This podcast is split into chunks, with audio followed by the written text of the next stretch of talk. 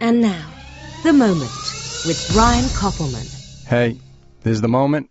I'm Brian Koppelman. Thanks for listening. I am, uh, I'm going to tell you in advance, I'm outrageously excited about the fact that Tim Ferriss is going to be here soon. But I'm also uh, pretty unprepared, the most unprepared I've ever been for one of these um, on a certain level, because uh, he called me or texted me an hour ago and said, I'm in the city. You want to do a podcast? And uh, the answer, of course, was yes, because I'm, I'm a huge fan of, Tim's. I was on his podcast a few weeks back, and we had a great conversation that, that he led about uh, overcoming rejection and about, uh, I guess, finding your creative North Star. And Tim is a totally remarkable person. Uh, you know, he wrote the Four Hour Work Week, which became an international, uh, enormous bestseller. He followed it up with the Four Hour Body, which is somehow, even though it seems impossible, even more influential and important. He then figured out a way to self-publish uh, or publish through Amazon. We'll talk about it. The, the Four Hour Chef, which maybe in certain ways didn't go as well, but his website, his and maybe it didn't go as well um, just by traditional standards. I want to ask him about that a little bit. But the the fact of the matter is, this guy is a gigantic cultural force, and I think he's also a force for good. Uh, I think that he is genuinely engaged in the process of helping people find a way to get the most out of the time that they're they're here. Uh, I wish I had. So I've prepared because I've read all his books and I've spent a lot of time on his website and I know him. Uh, and uh, so I'm prepared in that way. I'm I'm not prepared in that uh, I have not had time to really uh, grind on the questions. So maybe a little freewheeling, but I think we'll be okay. Hang in with me uh, and let me know what you think of it. Um, on Twitter, I'm Brian Koppelman and uh, appreciate all the comments uh, and reviews you guys leave on iTunes. It's really encouraging to me, and keep it all coming. Thanks. Tim will be here in a second. He'll probably walk in doing squats or uh, plyometric push-ups. I don't even know if that's a thing. I don't even know if there's such a thing as a plyometric push-up. Maybe I made it up. Anyway, he'll be here soon. Thanks for listening. Hey, Tim. Good to see you, man. Good to see you too. It's this been is, a while. Yeah, it's been a while. I mean, we connected. Uh, we've been uh, in touch a lot lately, but not in person. Yeah. And here we are. Which I guess is how you how you sort of conduct a lot of your life. Definitely. Yeah. I mean, I'm interacting with so many people in so many places. It's just easier to try to manage it virtually. But part of the enjoyment of living in a place like New York City or San Francisco, where I live, is that you have pretty much at, at arm's length or fin- at your fingertips so many interesting people. And of course, the in person the in-person conversation is so fundamentally different than doing something over the phone. It is, but I wonder if you, because you live so much in that other world, are able to almost create for yourself some simulacra that's like, you know, that is almost there. I think you can get close. I think that you can use things like Skype video, you can use Hangouts, you can use any number of gambits or mechanisms to try to create the type of rapport that you would otherwise only be able to achieve in person. But it takes practice, like anything else. I mean, I know a number of companies, for instance, that I'm involved with, like Automattic, which is behind WordPress.com and also works on the core of WordPress. They have 100, uh, I think 150, 200 people who are all distributed. The entire company is distributed. But they still have one uh, annual all hands on deck meeting where they bring people in from God knows how many, you know, 20, 30 countries. Yeah, I wonder if those people all feel like they know each other before they get together. And then I wonder what happens, you know, that, mm-hmm. that thing when they meet how long that period of sort of um, adjusting the image they're carrying around. Mm-hmm. Right. Right. Yeah, it's a great question. I mean, there's there's an entire book about this company uh, called The Year Without Pants, uh, which is a journalist's experience working for the company for a year. And uh, what I've noticed, at least, they've done really effectively is they've created internal tools to help people not only communicate more effectively, but build that type of community and rapport. So they have internal chat tools that they've developed specifically to avoid problems of email, but also to allow people to get to know one each other, oh, uh, one another in a more natural way.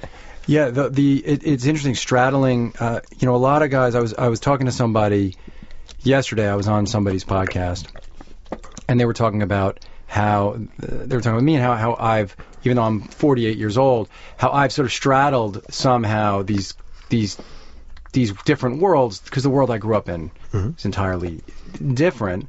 But I, and, but I'm I love the fact that you can extend the interpersonal relationships in this way. No part of it seems to me like oh a decision to increase the ways and it's just like oh we can be friends in this other way is I, I think it's just it's um, only additive. I, I don't even understand the ways in which it's it's not considered additive. Sure. No, I 100% agree. I mean, it's it's allowed me, for instance, through Twitter and other platforms, and I'm sure you've seen this, to connect with people uh, on a psychographic level as opposed to as a geographic level. Meaning, I can connect with people who, had we been born in the same town, could have been my best friends, but separated by space, they might live in Spain or in New York, or and I connect with them via Twitter, get to know them more, develop, let's say, a direct messaging relationship, then go to phone, then we meet up in San Francisco, New York, and it's like, holy, shit, this this is this is sort of a, a true brother or true sister cut from the same cloth, and that really has has not been possible prior to a lot of these technologies existing. Well, yeah, and it really does um, extend and change the meaning of the word friend. I had someone recently describe me as uh, their friend, and I had to think about it for a second. You were like, no, we're acquaintances. Well, I was like, uh, yeah. Well, there's, I mean, like, I still go by the old Don Corleone definitions, Right, so right. I basically have high one. bar. Yeah, I, am high- not your high- I'm not your friend either. Hi- friend is a high bar. But no, but but but really, um, the uh, the fact is, y- the, you think about it, yeah. By by any sort of old standard, the amount of touches that we have, the interconnected, uh, the interconnectedness that we have, the way we're have the same frames of reference, we're looking at the same material, we're commenting on the same stuff. Yeah, I guess but we are fr- you know that not you I'm not saying you and I we've Right. actually interacted in Yeah. real life but the, you are able to build these things and I I think it's very important in, in talking to you or because you've within all that actually built a community around a series of beliefs and ideas of your own Definitely. And I mean, to the extent that I walk that talk is the extent to which that group remains cohesive also. Uh, so if you if you look at, for instance, uh, an assistant that I worked with for a very long time, she lived in rural Canada. I didn't meet her until after three or four years of working together.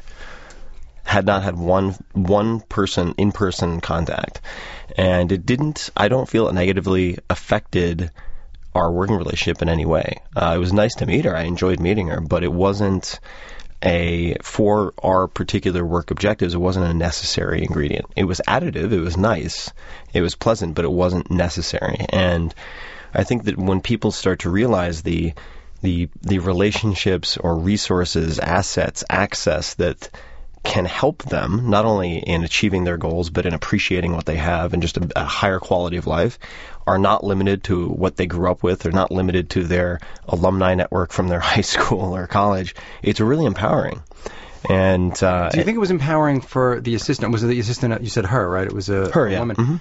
was do you think that it's um that that person loses anything by not um, having a certain kind of inter, you know, active 3D interpersonal In- relationship or, Yeah. or not? In this particular case, I think it was uh, entirely to her benefit because she had uh, she was a single mom. She had two young kids.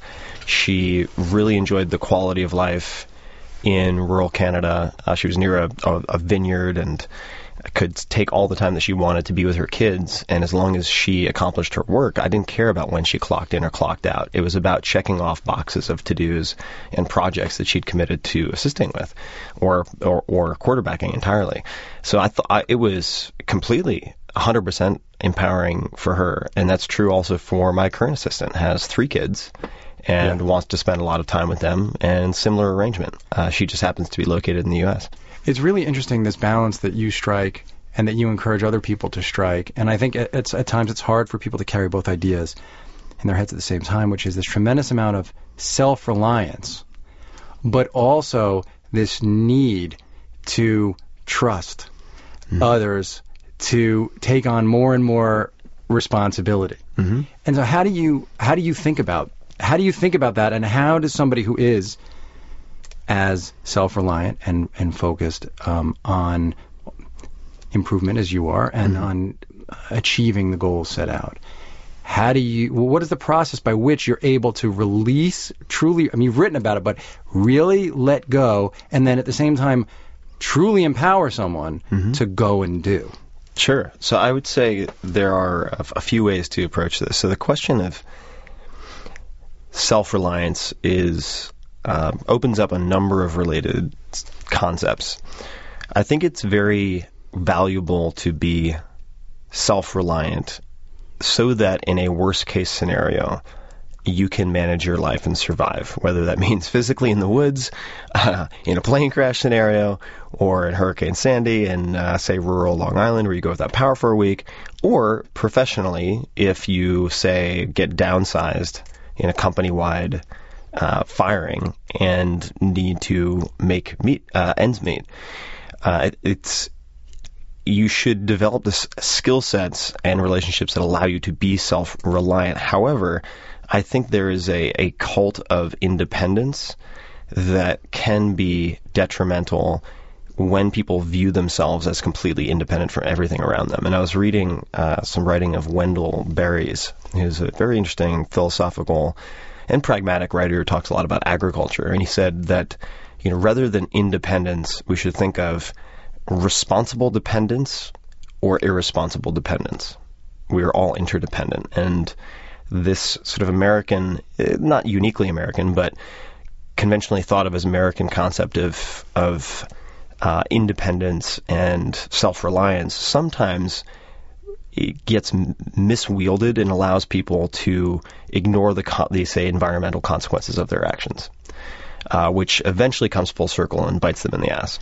Uh, so, so that's that's sort of part A. Part B, in terms of empowering people, I think that uh, I'll try to keep it short. Yeah, You don't have to. That's part A, though, in terms of the sort of global piece of it. But par, uh, I'm interested in how somebody whose motor revs as high as yours does right. Is able to actually this second part to actually yeah you're clearly self so that you clearly have developed those tools hmm but largely initially by yourself Sure. so the training to then Mhm. be in sort of dependent interdependent however you want to say it Yeah. how you broke that down for yourself Well, I, I was, uh, I think that there are, if you look at, say, and I, this isn't going to get super esoteric, don't worry, but if you look at, say, warfare. if this audience can handle it okay, go wherever cool. you want to so, go so I've been, I've been uh, listening to um, and reading a lot about uh, Genghis Khan. I'm, I'm lost Khan. now I'm lost Yeah, you're lost. now I'm lost All right, no, but just No, in, yes. in warfare, you have strategy and tactics, among other things. And so if you have tactics, which are the battle battlefield techniques, and then you have the strategy, which is say getting planning those different battlefields, orchestrating movement between those battlefields, choosing the battles, etc. It's a much higher level skill set. And I think for me, I was fortunate to uh, to uh, compete in athletics and have a number of coaches who helped me develop the sort of philosophical underpinnings that would allow me, effectively Stoic philosophy, that would allow me to weather storms. It's a very high level set of principles and beliefs that allows me to weather storms and just get up after being beaten down repeatedly, which I think is at the highest level a, a prerequisite for everything that follows. Then, in terms of the tactics, I really didn't have many business mentors. It was mostly reading. I mean, I read books like Losing Your Virginity from Richard Branson, and then I went re- read books like uh, what is it called? Uh, the uh, the seven day weekend or something like that by Ricardo Semler, who's a really famous Brazilian entrepreneur. And uh, I think it was Body and Soul, which was about the body shop and Anita Roddick. I read these books, highlighted the hell out of them, took copious notes, and then I just made a practice of testing these things and eventually put together my playbook that worked for me. And so it was really a, a function of trial and error. But for that trial and error to ultimately lead to best practices, you have to be able to get back up when you get knocked down. And that came from learning to view failure as feedback through sports and also high level academics. learning to change the meaning of failure Exactly, exactly. Not as a terminal, uh, the end sort of end card on the movie of your life, but as a coach giving you feedback or the world giving you feedback. and Like, you you learn to do that you think through having some rough failures early and specifically through sports. I think that even if you were never an athlete or viewed yourself as, as an athlete, practicing some type of physical skill where to improve it is required that you you know fail in sort of air quotes uh, to get your ass kicked by better players for instance is hugely psychologically strengthening it's uh, it's in, in, incredibly empowering to realize that whether it's writing, I, I, mean, I remember, God, I took this seminar with uh, John McPhee, who's one of the great nonfiction oh writers who ever lived. Just incredible. His book about Arthur Ashe. Oh, is uh, one yeah. of the levels, my favorite levels, levels of the game. Is one an essential. Uh, uh, there's nobody listening to this who Yeah. wouldn't get something out of this slim volume Oh, so by good. John McPhee. So but he also writes yeah. about uh, wrote about nuclear Everything. Plymouth Rock, about oranges, everything imaginable for the New Yorker canoes. Yeah. forever. So from you took a class with McPhee. Well, I, I took a, a nonfiction writing class with McPhee as an undergraduate, and uh, it was called the Literature Fact. And when we when we all got our first writing assignments back with his edits, I just remember scanning around the table and seeing people who, who were receiving the papers before I got mine, and I was like, "Oh no, this is not going to be good." and there was more red ink than the original black ink. His red ink. It was he had written more than we had originally put down on paper. But, yeah, and these are Prince. I mean, these are These are Princetonians, peop- right? And he said, look, are- and, yeah, and he said, look, I don't want you guys to be really demoralized. You're already good writers, but you can be better. And I think that, unfortunately, and uh, feel free to, to to rein me in, but I'll just say this really briefly. You know, in the U.S., we f- as a as a society seem to have arrived at a place where we believe it's empowering and helpful to other people to give them a, a pat on the back and a good job even if they get 17th place. And you do not make people better by doing that. You are negatively reinforcing bad. You're you're you're positively reinforcing bad habits. And I was fortunate to have a handful of people in my life who, including my parents, of course, who cared enough, gave enough of a damn to be a hard ass and to say, no, I'm not going to accept that because you can do better. And I know you can do better, so I'm going to help you slash force you to be better. Yeah, yeah, because what what what happens is, and I, I relate to this. You know, you don't have kids yet, but I have two kids, right? Mm-hmm. So you think about this stuff a lot as as you have them, and, mm-hmm. and if you're observant, and and as writers, we we we end up being observed, whether we want to or not. There's Yeah. a a part of of the way that we, even when we're fully engaged, there's a little part of us that's observing. Sure.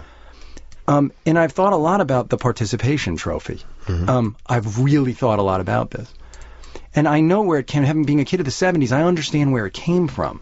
And actually, like many uh, ideas, it came from a very, I think, a very noble and good place. If you think about the legacy of the 50s, the legacy of post-war, like achievement at all costs, drill sergeant type coaches, kids who were outcasts who weren't just told they're playing badly, you have to perform better, but who were told they were losers and Right. weak and would never amount to anything, right? Because the the second half of what happened in the 70s and 80s, the kind of personal improvement uh, uh, talk, uh, you know, the sort of wider acceptance of the validity of some kind of psychological practice uh, being useful.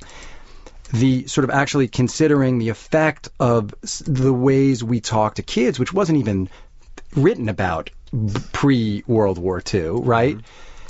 And so, you know, you had Janis Ian writing songs like it's uh, at 17 about not being picked for the basketball team and feeling like an ugly loser.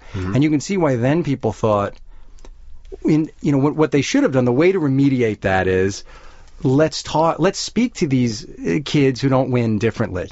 Let's give them a different message about not winning. But instead it became, let's make them all winners. And the problem with that, I agree with you, Tim, is I would watch with my kids early on. They knew it was a joke when they would get a participation trophy. Right. They hated it. Yeah. And you would watch the parents who encouraged it, and I, you would see something in these kids die. Yeah. Huh? And it's the, uh, it's you're telling them we don't think you can ever be good enough Right. to win. Um, and now for me, I'm a, you know, I'm I'm uh, a liberal, so uh, and I, you know, that's the, I I really believe in that that uh, the, you know there, there has to be a, a way to help people get make the playing field even. But as a culture, I agree we've just taken it Yeah. too far. And look, what you do in your work is try to tell people, I think, here are ways in which you can even the playing field.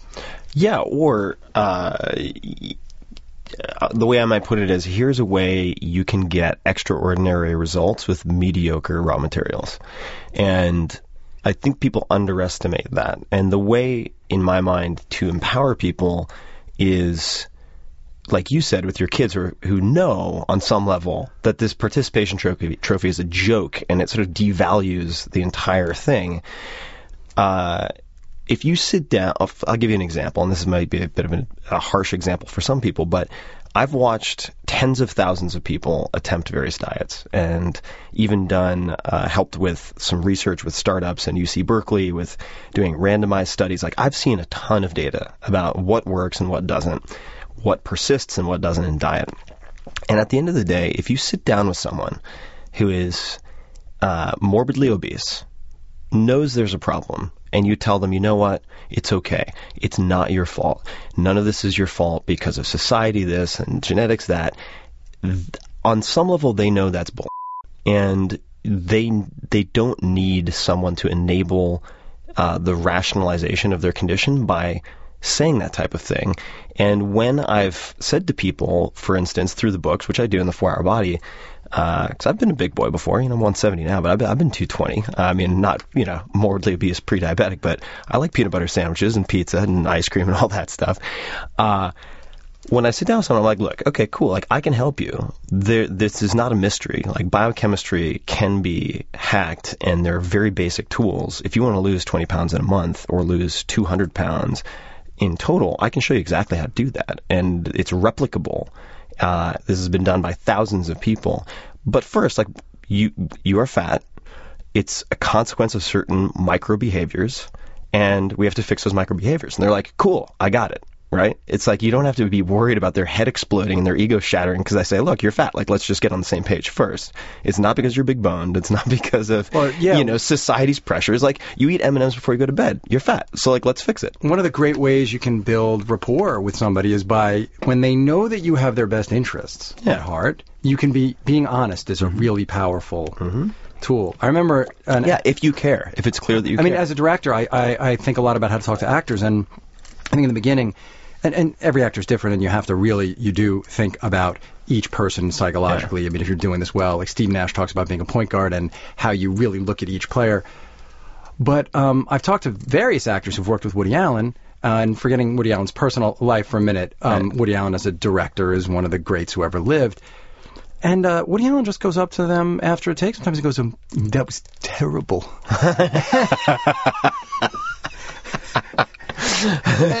It's you know hard, hard to imagine Yeah. being a, an actor on the receiving end of that. But in a way, it's saying, "Look, we're in it together. I picked you to do the movie. Yeah, yeah. We have to solve this. Yeah. uh, we have to solve this pro- Right. this problem together."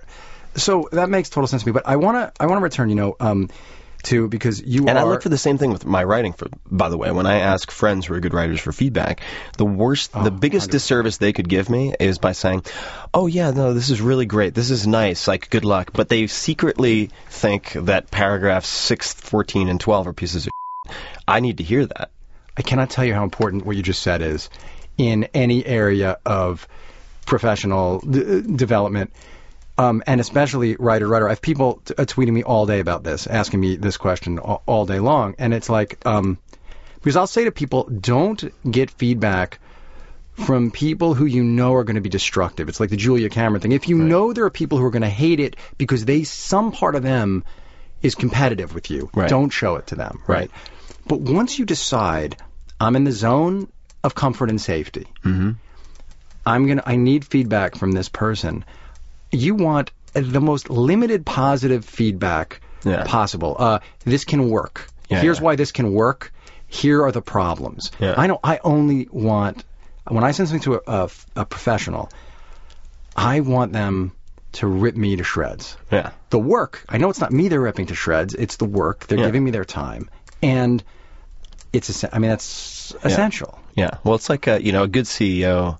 Uh, I mean, many have said this in different words, but one of uh, one of the CEOs I work with uh, said, you know, I don't I don't want to hear about all the good stuff. He's like, tell me about the bad stuff because the good stuff will just take care of itself. Right. And- but, but I'm interested in how you. Mo- here, here's what I'm interested in. Um, I mean, I'm interested in all of it, as you know. I, I, I read every word you write, and I've been, you know, I, I reached out to meet you years ago um, because I thought maybe there was a movie in it, and then we sort of uh, found some uh, mutual affinity and have, uh, uh, you know, talked to each other about a bunch of stuff. But the thing that uh, uh, I want to know is how do you manage you now? How going through this thing where you've become, and as someone who's really aware of all the traps and pitfalls, Yeah. because you were a successful entrepreneur before and got caught up and lo- lost yourself a Right. little bit. hmm How do you protect yourself from becoming Tim Ferriss in quotes? or with a registered trademark. Uh, actually, that part's kind of important. But the uh, with, with the quotation marks, I would say there are a few ways that I do that, uh, and it's a really important question because I see people get lost in the stage persona. And that's a horrible place to live. Um, So, putting aside the challenges of being a public facing entity or person, uh, of which there are many, but I'm not going to moan about it because it's added so much to my life. The you know the books have really, I've had a fortunate stretch and it's it's been an incredible ride. But putting aside all like the stalkers and weirdos and that kind of danger and creepy stuff, uh, there are a few things I've done. So one is I've I've ensured that I can never run for public office in any place than perhaps San Francisco by openly talking about drugs and putting out drunk tweets and uh, sort of champ, you know, celebrating the the fact that I'm I'm going on like a, a, a hot streak of, of drunken tweets. I've, I really I put enough out there so that I feel I don't have a uh, running for office image to preserve. And so, you know, what That's what, a form of theater too, though. well, but here's the thing: what that allows me to do, it gives me the freedom to be myself, as as opposed to trying to conform to a caricature that I've created for myself. Yeah. And uh, so the the highest compliment that I can get, uh, and this.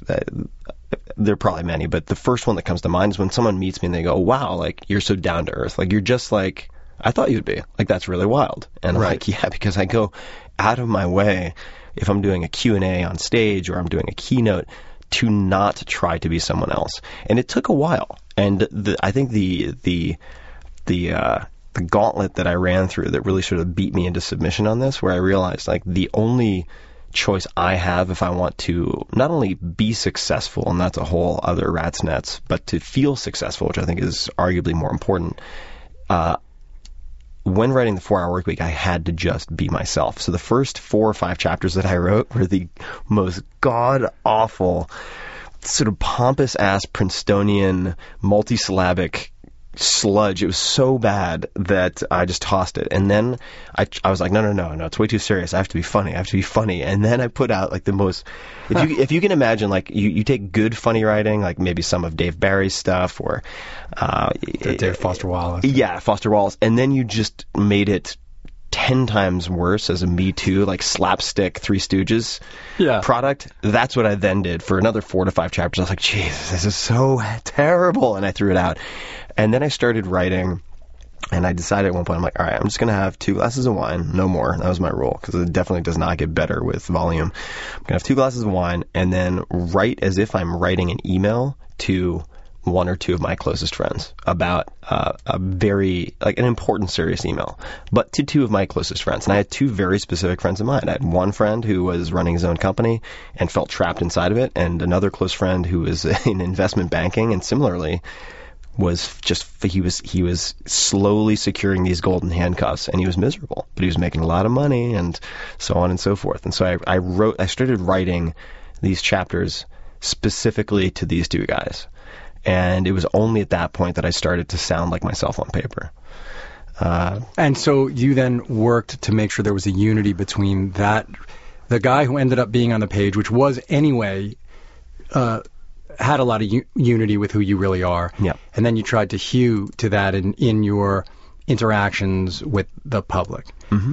That's one way, but with your particular, can I add one more thing please, as I- many as you want. Yeah, the other thing I would add is that I, th- I think part of the reason, uh, and we and we both know people who are in the limelight. Uh, I think part of the reason that some people paint themselves into a corner into becoming something they're not is they are they have a uh, opportunistic short-term focus on revenue opportunities. So they try to, you know, monetize, as the word would be in Silicon Valley these days, their brand, their personal brand, their book, their this, their whatever, and they do it too early. And as a result, they uh, jump on opportunities with, say, products or services that are really incongruent with who they are fundamentally, but that present dollar signs.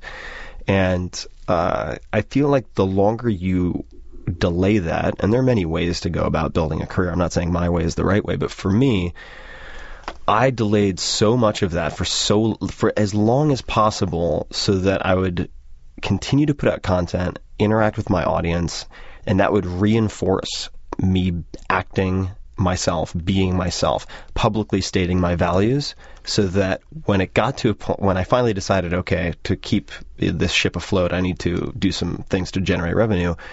I was forced, by virtue of being held accountable by my audience, to be who I truly was, if that makes sense. Yeah, that that what you were selling was authentically who you are. Right. And that's what they bought into, so it it would reinforce the need to be authentic. Yeah. But the the flip side, and I I, I know you had Neil Strauss on, on your podcast, Mm-hmm. um, and uh, I think your podcast is terrific, and I'm so happy that you're doing Thank you, uh, yeah. a podcast. Thank you for Uh, being on it, by the way. It was a blast. Oh, yeah. it was really fun to do, and the feedback's been so it's been great. They're uh, hearing people sort of engage with, with what we talked about, but um, but but but you and and uh, when when I look at Neil, who's someone I know pretty well, Mm-hmm. Yeah. and like a great deal, Mhm. um, the fact that that uh, his relationship with his, his audience Mhm. is one. Um, it's a pretty one-directional relationship Mhm. where he is, you know, uh, um, in a way taking these these people and trying to teach them a series of things about how to live. Mhm. But I think sometimes it's hard for Neil to take that cape off because he could see them at any time. There's, and I've I've I've watched him. I think up close, just struggle a little bit with that. Does that make any sense? t- Yeah. to you? Yeah, yeah, sure. So you, uh, while not dealing in the same, you know, in the in the sort of waters that Neil's dealing in, but you are um, a modern age guru. Right, which I think makes both uh, me and Neil uncomfortable on some very fundamental level. Uh, and that comes out when perhaps we're confronted, confronted is the wrong word, when we encounter fans who believe that we can answer all of their questions and solve all of their problems, which is simply not the case. How do you stop yourself from um, believing that you can? Uh, you know, this might sound odd, but it's it's the antithesis of what I'm trying to achieve. So I'm I don't find it hard at all. Like what I want to do is to I want to empower people with a toolkit that is flexible, so that if they want to learn a language in the uh, one tenth the time that uh, it's purported to take, or run an ultra marathon, or whatever these things are that I've deconstructed, right? Losing losing 100 pounds over you know, six to 12 months, all these things that I've I've I've tested and repeated so many times that I can confidently say this is a recipe. You do not need to hire me as your personal chef to come in and cook for you because I just gave you exactly what works. Yes. And this should represent this should represent freedom to you. You do not. The last thing I want my readers or audience or fans to think is that they are dependent on me for answers. I'm like, no, I just gave you the toolkit. You can now build anything I can build. But isn't it hard when But the fact that there are, but a lot of people don't want to do the hard thinking. Yes. They want a magic solution, a silver bullet, and uh, I think there's been a lot of misconception about, say, the four-hour title, you know, the moniker, and there's a lot of background behind it. I won't bore everyone with with where that came from. by the way, but- you can you talk about it in the book. So Yeah, I talk about someone can find the answer to that in the yeah, books. and it's but it's about maximizing your per hour output, and then what you choose to do with this currency or uh, non-renewable resource that is time is then up to you. And so a lot of let's say hedge fund managers are not going to work four hours a week, but they they do want to 10x their output and work the same number of hours. Uh, so I'm not a an advocate of idleness. I'm an advocate of doing things intelligently instead of stupidly. and uh, uh, but there are some people who don't want to do anything at all. And I'm like, no, no, no. I told you you could learn a language, and I can show you how to do it in eight weeks and be conversationally fluent, as opposed to in eight years. That's very achievable, and there are many people I can point to as exemplars of how to do that. But I can't just snap my fingers and sit down with you for an hour and give you a blue pill and have you be fluent in Spanish. You actually do have to put in some effort and work, and a lot of people just don't want to do it at and, all. and so how do you deal with the both both sides of that? The the you know people who want to you know obviously every day people come up to you and tell you how you've helped them and changed their lives for the better, and I uh, I'm sure that that feels That's amazing. It's the only reason I keep writing. I find writing so goddamn hard.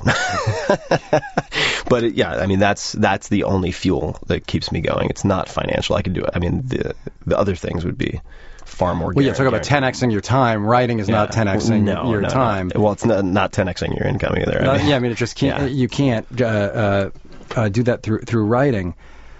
But I understand how you process legitimate criticism. Um, I think you and I go uh, go to a lot of the same sources in a way to to have built a framework to process valid criticism. definitely. But I wonder how, in your position, and this goes back to like the guru thing, Mhm. y- you process because I think everybody deals with it. And the reason I'm interested in this is everybody, and it's one of the hardest things people have to deal with. Everybody deals with unfair criticism. Oh, for sure. with somebody across the office mm-hmm. who starts a rumor mm-hmm. or who doesn't you know who suddenly decides oh you know his wife's father actually golfs with the president. And like where and and I think that when people can't fight when people can't you know it's an, an, an illegitimate critique right? It mm-hmm. drives people mad. Now you can say well I go to stoicism for it but but when people call you a con man, a fraud, you know, the stuff right. that you get because like um somebody decides that you say they could eat almonds, so every day they buy blue diamond, salted, roasted almonds, ignoring the part where you say almonds are a domino food and you Right, can only right, eat ten of them, and then they decide that you're a you know you're a fraud and a guru. Right. How do you not want to go crazy all the time? Well, I'd say the first thing is there are certainly times when I want to go crazy, and it's it's partially a side effect of my policies with this type of thing, which had to evolve over time. Right? I remember the first time. You'll appreciate this. Uh, the first, so my book comes out, four hour work week, and I'm just, Yeah. I'm a fragile human being, right? I'm so worried and so anxious and so self conscious. This is my baby. I really want to help people. It's finally come out. And I got my first one star review on Amazon, which was uh, from a guy, I don't think he even read the book. And it was this long diatribe, all of this personal ad hominem attack and uh, I I sat down and wrote this like impassioned, sympathetic response, and I was like, "Dear Todd," or whatever, you know, I understand if you hadn't read blah blah blah and this and that, how you would feel this way, and let me da da da. I addressed all of his points, and I think his response was just like, "Yeah, go yourself." And I was like, "What? Like that's what I get is a is a is a compromise after all that effort?" You know, crocodile tears, and then I realized that's not a very effective way to deal with the situation particularly once uh, you know it became uh, once I had a, a, a stage where I could really become a target. And uh, there are times when you want to go crazy, and uh, whenever you have a lot of public exposure. Uh, I don't think it's Neil who said this. I think it was someone else- who said it might have been Neil who said like a third of the people are going to love it, a third of the people are going to hate it, and a third of the people aren't going to care. And it doesn't matter what you put out. That's always going to be the case. And one thing that I try to maintain in my head as a chorus, and this is a philosophical thing, but a very strategic philosophical thing, is you know it's not about the number of people who don't get it; it's about the number of people who do get it. And that's true for business, it's true for writing, it's true for just about anything. Well, that's a Seth Godin thing. Of, Yeah. you find your own tribe. Yeah. Absolutely, absolutely. And then, uh, from a pragmatic standpoint, you don't want to respond to a lot of that stuff, especially the uh, sort of the unsubstantiated nonsense. Um, there are times when I'll respond, but it's very seldom. In a in a world that where discoverability is dictated by Google, by responding to someone, and I have so many people I cannot tell you who will write articles just to, they'll write hateful articles in the hopes that I will respond and drive traffic, Sure. so they can then drive advertising dollars from whatever site they happen to be on, or bonuses or whatnot. So th- I have to bite my tongue and not respond to that, starve those things of oxygen. Because if you feed the trolls, you just get more trolls. Yeah, a while back somebody was writing some bad stuff on Twitter about my my father. They were tweeting about my dad, who's a successful per. My dad's a successful yeah, businessman. He's been a successful businessman for a long time, and I mean, came up from nothing, and is you know I I couldn't love him more. And I saw these people only had very few followers, and they were copying me um, on these tweets, and I and I I really wanted to respond, Yeah. and I realized if I responded, I would actually give them a. Pl- they had no platform. Yeah, yeah. And if I responded, I would have gifted them with a platform. Yeah, yeah, and so the only way to actually defend my dad was by not defending him.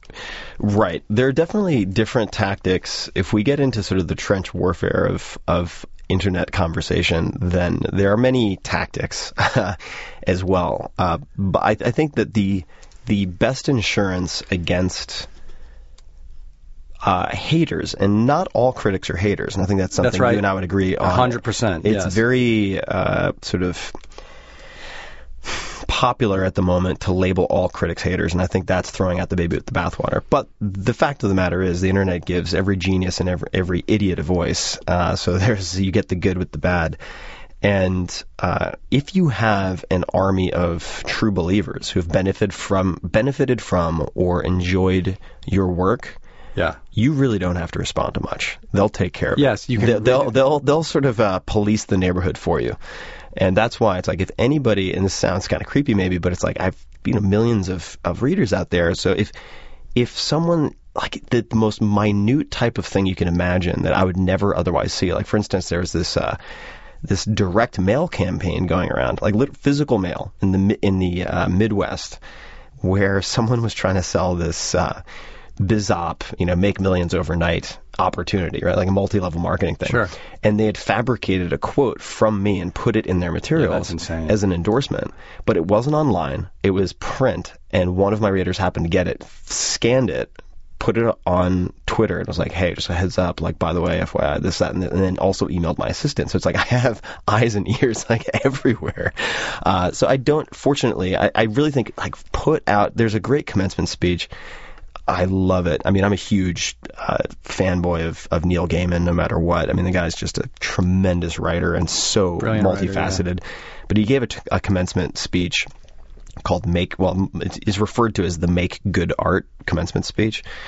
Uh, I haven't read it. I have to go oh read it. God, yeah, go watch the video. I love Yeah. I love George Saunders's. I don't know if you saw that one. Who's uh, one of the you know maybe our greatest living writer, and he he gave a great one about. Con- I'll send you Oh, that. You send me that. I will. Yeah, and but the the point Yeah, being, he's, the- he's like you know, wife ran away with the you know salsa dancer, make good art. Like cat exploded, make good art. You know, like whatever. Like business partner, you know, fired your favorite five employees, like make good art. And all, and I really feel like if you are uh, if you focus on your craft and you put out good work, like you want good SEO, put out good content. Like you want you want to handle criticism well, like put out good work so that you have an army of supporters who will defend you, and you don't have to lift, lift a finger.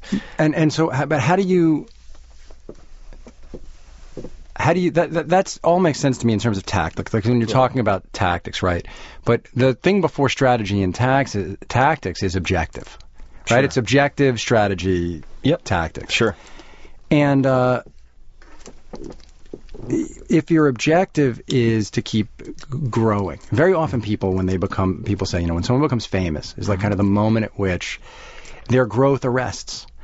Um, because a variety of things want to keep them who they were at that moment. And uh, I'm, I'm wondering, now your work is about growth in many ways.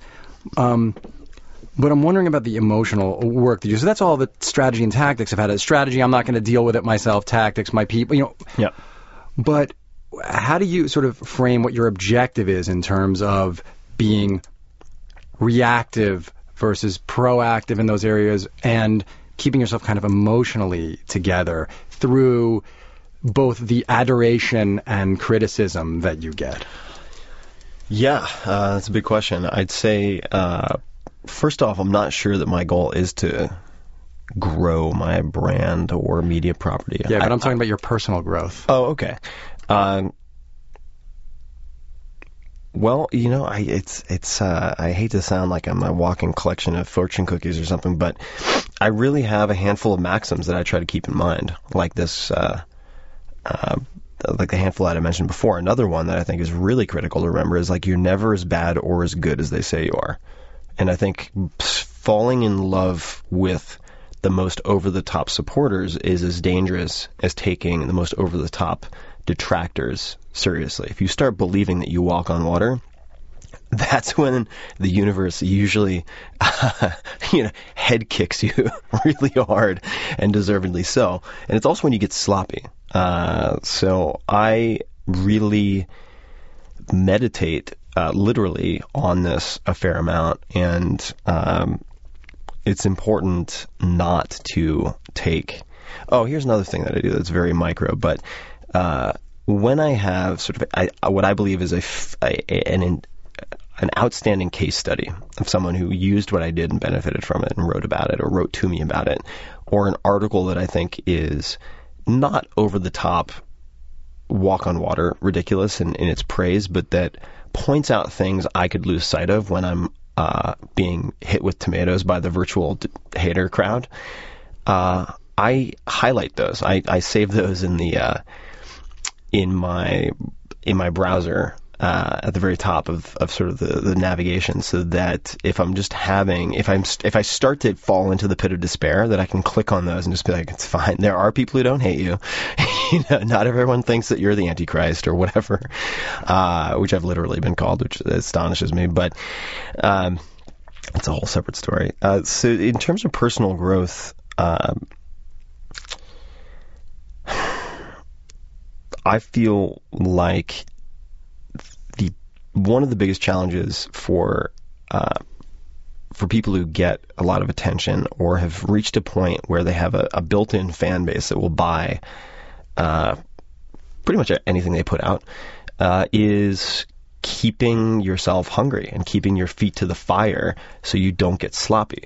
And part of the way that I do that, and it might be self-defeating, I don't know, is I I deliberately again, this could seem very stupid and it, it might end up being stupid. I avoid certain revenue opportunities that would allow me to mass market my stuff. Because I could take the four hour moniker, and I've had many opportunities, and license it out and uh, do a, uh, you know, the equivalent of like the idiot's guide to fill in the blank and print money with it. But it would, by nece- I, I think, by necessity, certainly require other people to do a lot of the writing, and the the writing would not be the same. The product, I think, would suffer, even though it might reach more people.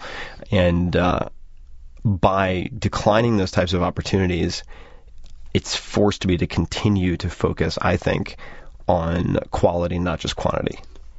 And you're clearly, um, I mean, you're talking about channeling ambition in a way. Mm-hmm.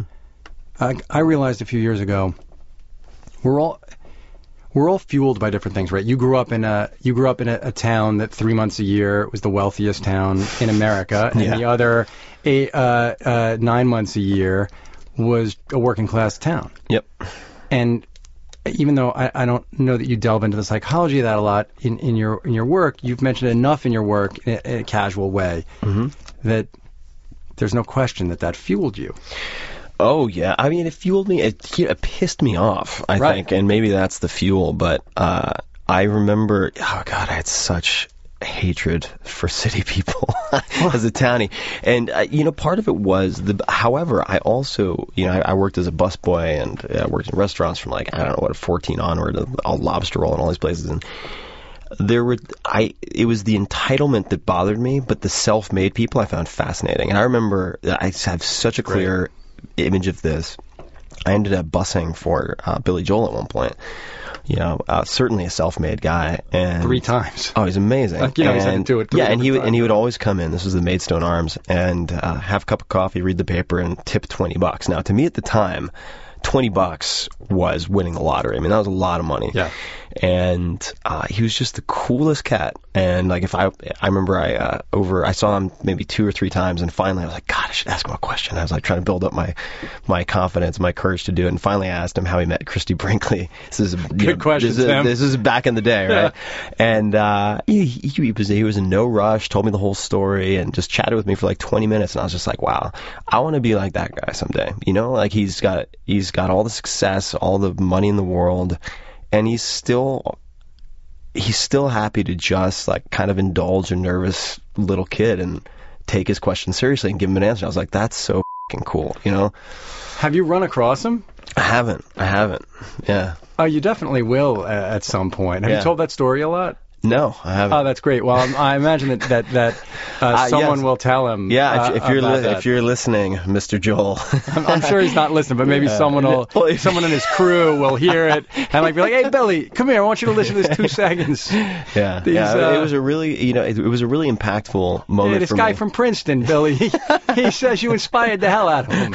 yeah, a guy used to hang out with all the clammers and the fishermen that Billy that has been a lot of, election. Yeah, I'm a yeah. huge. I Yeah, mean, I am uh, like Chuck Klosterman is a. I'm a huge. Yeah, uh, and uh, but but the, uh, what that also f- has done for me in a way is realizing that y- having fans now who take my words very seriously.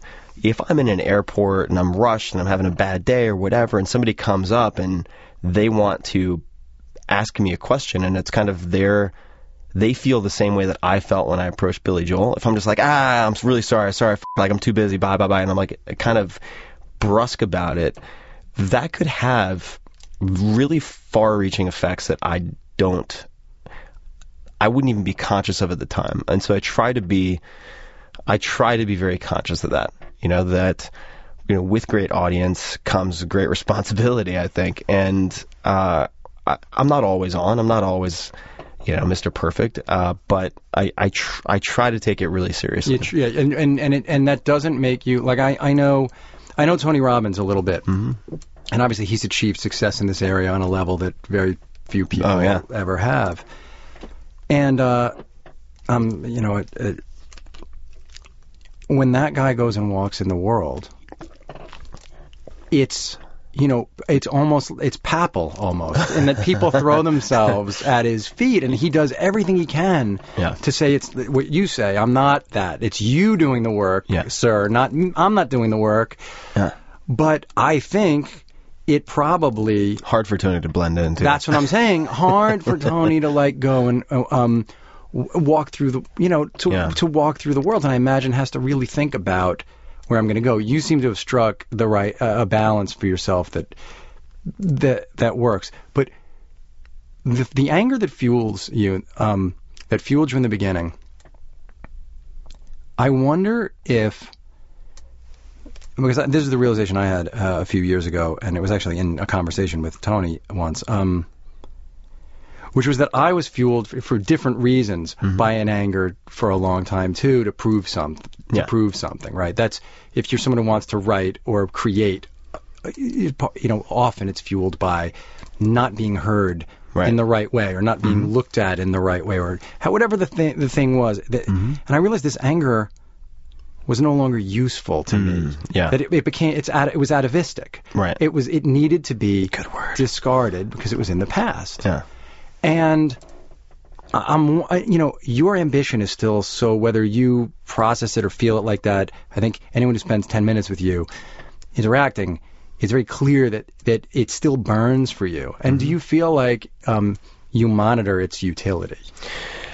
Yeah, you know, I don't. Uh, I've thought a lot about a lot about anger in the last few years and and aggression, and they're not the same thing. And I think for a long time I felt they were the same thing, and I treated them as if they were the same tool, which is unhealthy. I think you can be proactively aggressive in a way that might be perceived as fueled by anger, but in reality, you don't have that negativity. Uh, it's the way in which anger and ambition can get fused when you're young. yeah, And then you, sometimes people feel like if I let go of the anger right. am I going to become a sloth? Well, exactly. And so, for instance, I mean, this won't surprise anybody, but I'm extremely impatient. I mean, I, I'm so impatient. I mean, ever since I was a little kid, my mom's always laughed. Uh, We'll be in a restaurant and if if I love drinking water, I drink a ton of water. My water glass is empty for 10 minutes, 15 minutes. Like I'll get up, walk into the kitchen, just grab a pitcher and come back to the table. I just can't stand for it. And uh, separating, sort of fine slicing these reflexive aspects of yourself is has become very important to me. So, Yes. for instance, h- how is it possible to be productively impatient? Because I, I do think there's a lot of value there in not accepting the status quo if the status quo happens to suck. How can you be proactively, progressively impatient without being pissed off all the time? Like, how is that? Is that possible? And I've really tried to find that razor's edge to walk on because I don't feel like I if if I didn't feel as if time were fleeting, if I weren't on some level sure that I was going to like get hit by a bus tomorrow, I wouldn't have the drive that I have and I'm happy to have it. It doesn't make me unhappy. I get a lot, I get a lot of excitement and fulfillment from it. But how do you do that without constantly being pissed off by the people who don't cooperate with this great plan that you have? Yeah. that that you're like, don't you understand? Like I could be hit by a bus tomorrow. You know, I can't wait. So two, how two do weeks. you? Uh, well, I have. Um, number one is trying to delegate. Uh, number two is trying to. Uh, this is not me rhyming like Don King, but like propagate the messaging in such a way that if I can create somehow a thousand people who can teach not just as well as I can, but better than I can, who can deconstruct things, not just as well as I can, but better than I can, so that they can sort of continue to break things down and turn complexity into simplicity and enable people to see their greater potential and not what they've been told their whole lives they can or cannot do. Uh, then I don't the the necessity for me to keep kind of banging the drum decreases. And How did you train yourself to when? And this comes back to like the first thing I was trying to a- ask about, which is someone who is so self motivated, self reliant, able to do all the stuff. When you delegate, Mhm. and then the and to someone you've decided can execute, and the execution falls short. How do you train yourself to even if you have to put out the initial fire? How do you train yourself then to not reflexively go? You know what? I'm just gonna I'm just gonna do it. Yeah, uh, the first thing is uh, trying to really build systems as opposed to transactions. And by transaction, I mean sending off emails ad hoc at all hours or all minutes with random tasks and assignments. That's really hard to keep track of. And it also doesn't help someone to prioritize so they know what is most urgent or important. And, uh, you know, certainly it's it's easy to be reflexive in that way or ad hoc, which uh, puts the blame on the part of the boss more than the employee or the person who's being delegated to. Uh, I'll just give one very concrete example. I think that, uh, and I, it's, very easy to fall out of the habit of using it, but using a tool like Asana or Basecamp instead of email is just a sanity and lifesaver. And all of a sudden, you're like, wow, I thought that person was really shitty. Surprise, surprise. It was just because I was like throwing a hundred snowballs at them at one time and expecting them to catch them all. Uh, And those links to those things are on your they're on your website, right? uh, I can put something up. Yeah, they should be. I mean, if I mean, you, I think if, they are, right? Because you've written those articles Yeah, and if, if you it. go to resources on on my website, then there should there are tons and tons of uh, links like that. So I was on a I was uh, on an airplane the other day with a guy, and I mean I go through the world telling people to buy you know your books, and I bought them for I so many that. people, and um.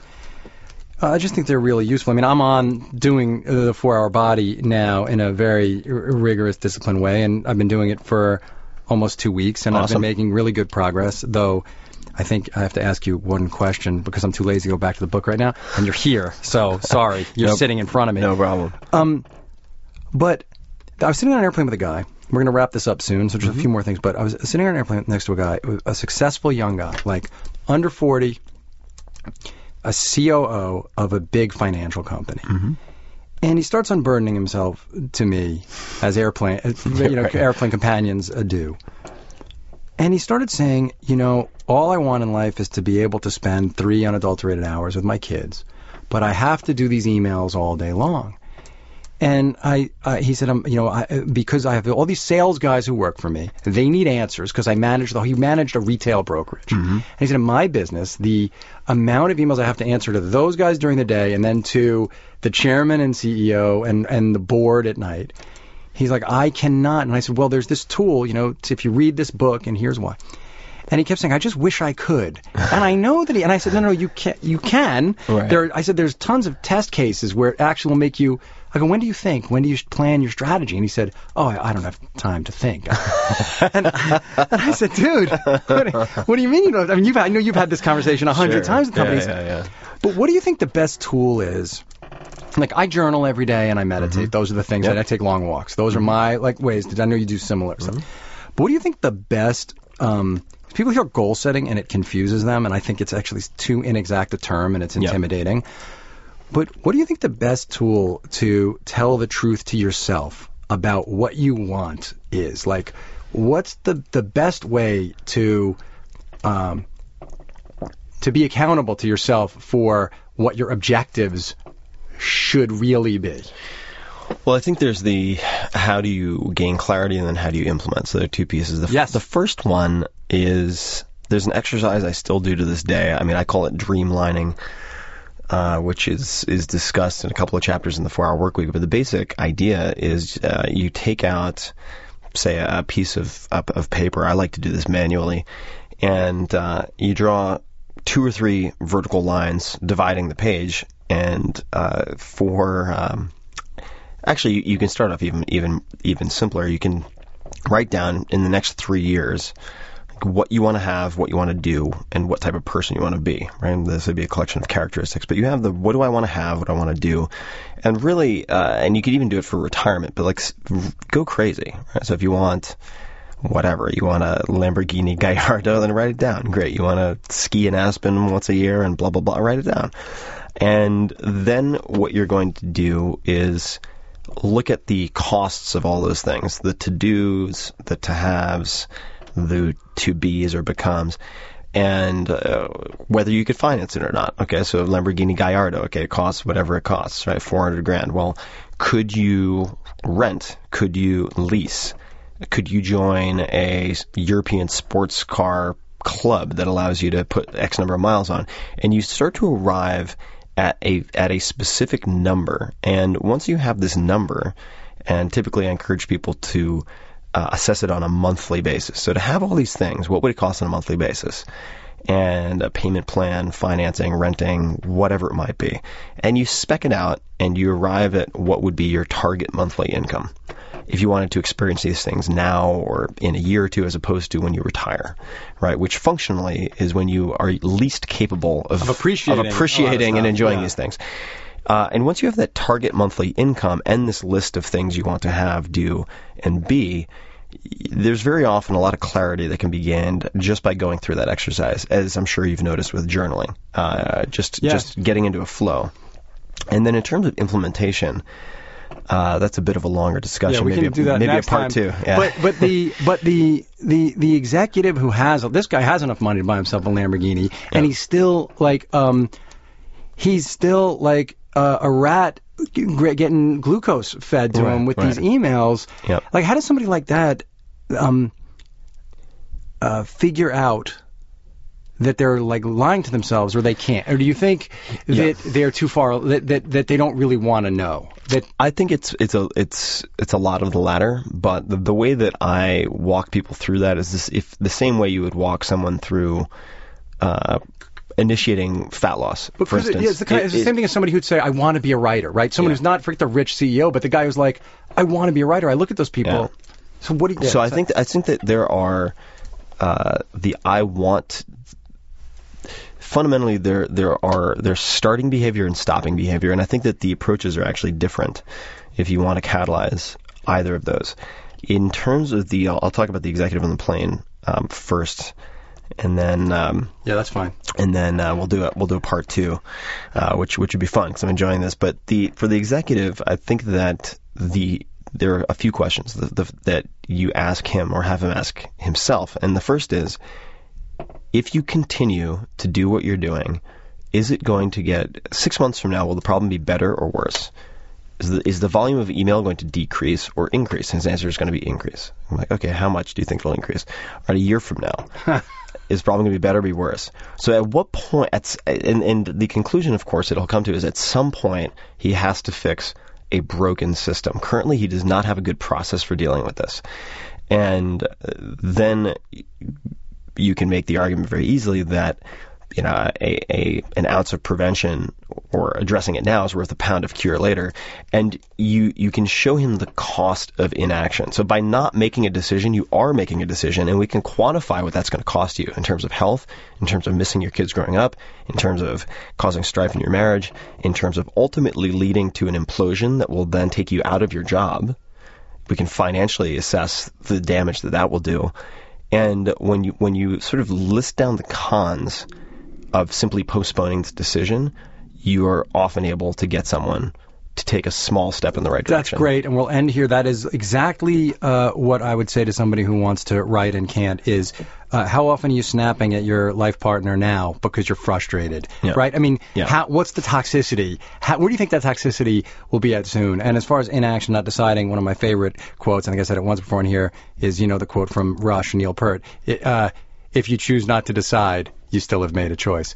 Tim Ferriss, um, where can people find you and interact with you and uh, get sort of like the most 360 look at, at who you are?